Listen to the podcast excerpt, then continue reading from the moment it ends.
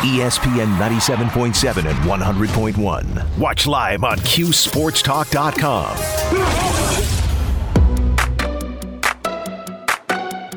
All across CNY, it's the 315. Here's Brian Higgins.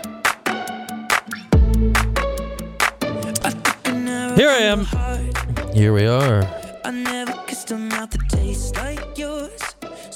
Rolling along, hoping to uh, touch base with uh, Adrian Autry sooner than later. Efforting. We're putting in effort. We're efforting. He's brought to you by Apex and the 110 Grill in Destiny, USA. Phone number is 315 437 7644 while we are uh, working on touching base with Red. If you'd like to uh, touch base with us, we can uh, we can make that happen as well. We can make that happen as well. For ESPN 44 is uh, the number. We will bring in uh, Adrian Autry here. Red, as always, on a Monday, brought to us by Apex and the 110 Grill. Red, hello. Thanks for uh, hopping on as always this week.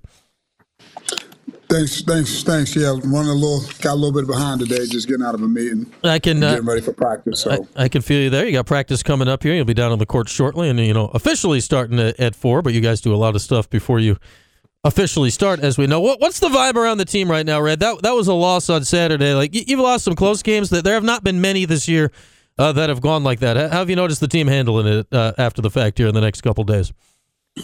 Well, uh, you know, yesterday was our day off. Um, and uh, we get going in a couple of hours. So we'll, we'll, I mean, an hour or so. So we'll get we'll get a chance to uh, reconvene, get to, I mean, get together, mm-hmm. and uh, see them from the, from since the game was over with. So I think at the end of the day, we knew this was going to be a tough stretch. Uh, you know, that game in particular was one of the games that we just didn't play well you know, offensively, I thought we did some some things good defensively, but our offense, obviously, you know, 55 points is not going to be enough. Uh, we need Jesse to play really well. Um, they had a game plan for him. That was, uh, you know, the first time that he uh, didn't get into double digits in a long time. You know, I thought Judah and Joe um, gave us all that they could give us.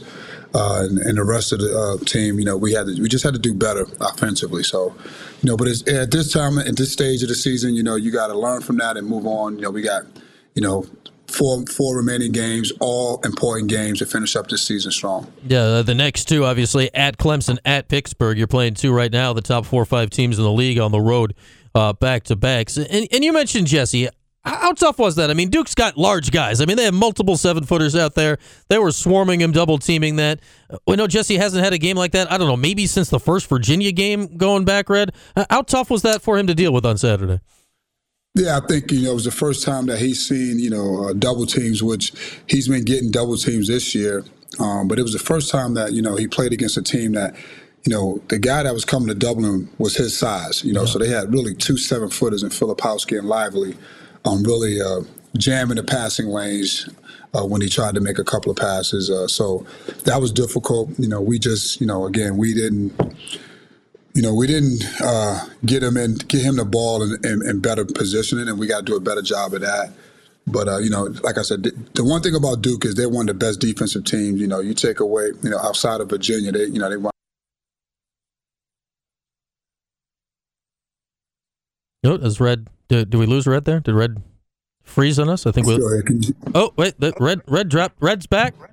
I think I'm back. There you are. No worries, Red. It was like a little blip, and now, now you're back here. But it, it, you're talking about it right. Uh, how tough it is with all that size coming at Jesse. What what can you do about it in those situations? Because it, it feels like they like at this point of the year, like you know what it is. Like you need Joe to have a big game, you need you to have a big game, and you need production from Jesse. Like you need all three. It feels like every game. So when when they're doing that to Jesse, or you know, pick one, it could have been Joe or Judah. But when it's like that, how do you, how do you kind of work around that in this season, or is it just man, you, you need those three, and that's just what it is right now?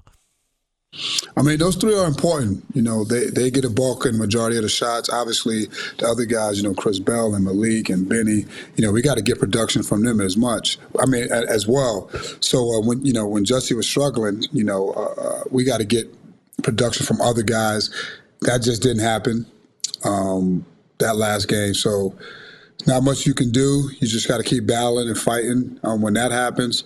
But I think the biggest thing we, what we take out of that is when Jesse is struggling, you know, we have to be able to go somewhere else and, and try to do some different things uh, to get him the ball maybe in different areas or use him so to speak. And uh, they, I mean, again, Duke did a phenomenal job defensively. That was. Mm-hmm you know, uh, that was one of those games where like they really took some things away from us, and that hadn't happened in a while. And they made Judah and Joe really work for every shot. Um, so you know they, they're a good defensive team, so they did a good job defensively. And you know, you said you thought the team played well on defense for the most part, and you know, save for maybe that run late in the first half. Uh, I think I'd agree with that from from Saturday. You know, Duke came into the game; they were not a great three point shooting team this year.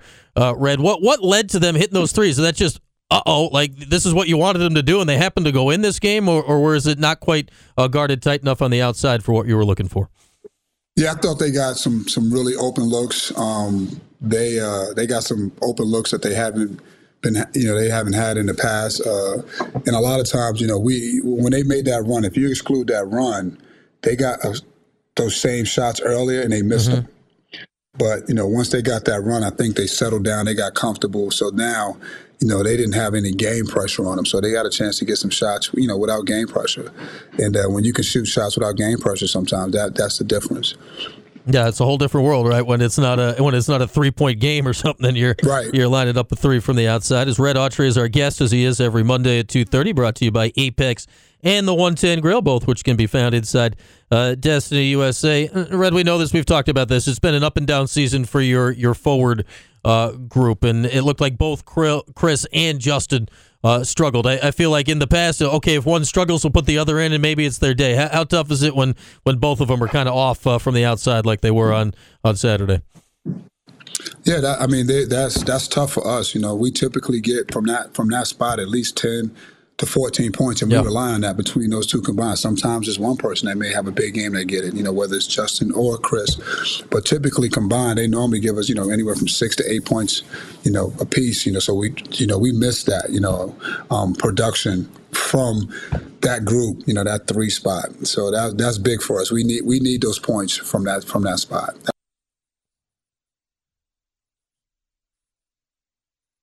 Oop, the red. I think red froze. A couple little a little freezes here from red. We'll we'll filibuster till. Oh, red's back. Okay. Um, the the internet's uh, just getting you a little bit here today, red. That's okay. That these things happen I, here. I, I, think I signed on a different way, so that's probably the reason why. Uh, we, I, I wasn't going to put it on you, red. I, am just going to blame the internet at large. That that feels good to me. Um, it explains a lot, I think, in the world in 2023. Yeah, it was the internet's fault. Um, I don't know if there's a question in here, Red, but uh, Judah's pretty good, huh? Like this dude, like every game, like it's talk about consistency. I've been talking about consistency from freshmen, talking about with Bell and Taylor how how much of a struggle. Like Judah's in his own category here, and I can't think of many orange freshmen over the years that that fit in the category of you know bringing it pretty much every game as a freshman, like Judah's done over the you know the last month or two right now. I would have to agree with you, Brian. He's been um, you know you know, there for us pretty much every game. Has he had a couple of bad games, but for the most part, he's been uh, been there game in and game out. Um, he's a he's a he's a gamer. He's he's really good. He's he's a he's a talented player. Um, he he just continues to get better and get more comfortable um, as the season goes along. And a lot of times you don't see that in freshmen. It's typically up and down. Sometimes they may start off really really hot and slow down, and then they kind of kind of meet you know, they kind of fall in between there. But he's he's been getting better mm-hmm. um, late in the season, and, and we need that, you know, to be competitive and, and to try to finish out this season strong. So. All right, Red. Let's take these next two games at Clemson on Wednesday night. That's a seven o'clock uh, tip down at Littlejohn. Hey, Clemson's been really good this season. They had a real tough loss to Louisville over the weekend, but they've been pretty consistent in ACC play. They got PJ Hall. Speaking about Jesse going against a big guy, that'll be the case on Wednesday night. What What are you seeing when you take a look at this Clemson team? Physical team. They have some veterans. Um, they play well at home. They're having a tremendous season. You know, one of the best teams in our league. So they've won. They've been in a lot of battles. They've won a lot of close games. So it'll be a battle for us. It'll be a challenge for us. But you know, all Clemson teams are always going to be physical. They're going to defend. Um, and then uh, this year, they, they, they, this is probably one of their better offensive teams that they've had in a while. They have you know four or five guys that can. I mean, they're four. They're four and five man are their best you know, three point shoot. They can step out and shoot, and they physical down low. So they have versatility, you know, um, offensively. So it'll be it'll, it's always a tough game. It's a road game, so you know, nothing nothing new in the ACC. And then, hey, speaking of nothing new, it'll be your second game against Pitt coming up on uh, Saturday at the Pete. I, I, think you know you know how tough it is to go in there, regardless of what uh, Pittsburgh's all about. But uh, basically, ever since they've been in the dome before Christmas, right? They've been essentially the best or second best team in the league now for the last month or two. Yeah, they've been from they've been phenomenal. Them, Virginia, and Clemson, those three have been uh, really consistent in what they've been doing and how they've been playing. Um, that's why they're at the top of their league. And, you know, the Pete is always a tough place to play. Um, it'll be a Saturday game, so I'm sure it'll be uh, sold out. Um, expect a big crowd. Um, they they played well, so they have their fans back. You know, it was down for a couple of years, and now with the season that they're having, I'm sure it'll be a, a great atmosphere in there. And uh, lastly, Red, I'm imagining you can't actually say anything about this right now, but it looks like within the last a uh, little bit, you guys got a commitment for uh, next year. So uh, wink if the, if that happened, and uh, c- congratulations on that for you guys uh, reeling in a recruit for next year. Yeah, yeah, see that that Red's following the rules there. That is all that Red can say about that. That tells us all we need to know. all right, Red didn't didn't want to put you on the spot there, but just saw that news pop up uh, during our during our chat. So uh, good news uh, as far as the roster uh, going forward. Thanks as always, uh, Red, for a few minutes on Monday, uh, and good luck this week at Clemson and at Pittsburgh coming up on Saturday. Thank you. That is Red Autry. Practice coming up here in just a few minutes. They'll kick it off for real at four. I'm sure Red will head downstairs shortly uh, for all the little pre-practice stuff they do. Apex and 110 Grill and Destiny bringing you uh, Red as always. The recruit, as reported by Mike McAllister, who reports these things so very well. His name is William Patterson. He is out of the New Heights and Patrick School, which is in, um, well, the school is in New Jersey. He is from Brooklyn.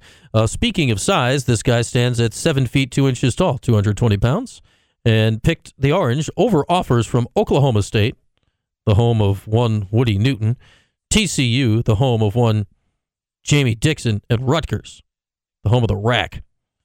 So 7 2, William Patterson. This is for the class of next year, not um, two years from now. Like all these other recruits we've been talking about recently are class of 2024. This is there had been nobody that would have been an incoming freshman in the fall. So uh, 2023, William Patterson is uh, coming in in the fall. Uh, his lead recruiter, according uh, to Mike, I'm sure this is true, is uh, Allen Griffin. So Allen uh, getting a big for uh, his spot. Patterson, I'm just reading Mike's article here off uh, SI.com. Patterson was at the last game or after the last game. Um, yeah, so I guess that was the Duke game. The Duke game would have been the last game. No, he's talking about his last game. Patterson said he had dunks. He had zero dunks in the Duke game, so he made up his mind after his last uh, game and was up at camp up here and the whole thing. So uh, the Orange have a big coming in next year now. Up to the date. Breaking news. Breaking news. How do we have breaking news without the Breaking News Center? Breaking news William Patterson, a 7 2 center out of Brooklyn, will be joining the Orange basketball team in the fall. More updates as events warrant. Courtesy of Mike McAllister. Thank you, Mike. With that, we'll take a break. We'll come back and uh, recap our uh, our weekend of picks. They were meh, meh. Yeah, I'd say that best describes it. Uh, the man that sort of knows was all over Daytona. Daytona, as we know, can be a bit of a crapshoot. It did not crapshoot in his direction this week. We'll recap that next. Uh, in the next hour, Joe Lunardi will join us at 3.30. Uh, Tim Leonard will pop in uh, for a bit, maybe a recap of his uh, last few days up and down the East Coast and all over hell and gone with the women's hoops and men's lacrosse team. And a little update on the lacrosse weekend as well. Your calls in the future, too. 315-437-7644 for ESPN 44. It's QSportstalk.com, ESPN Radio.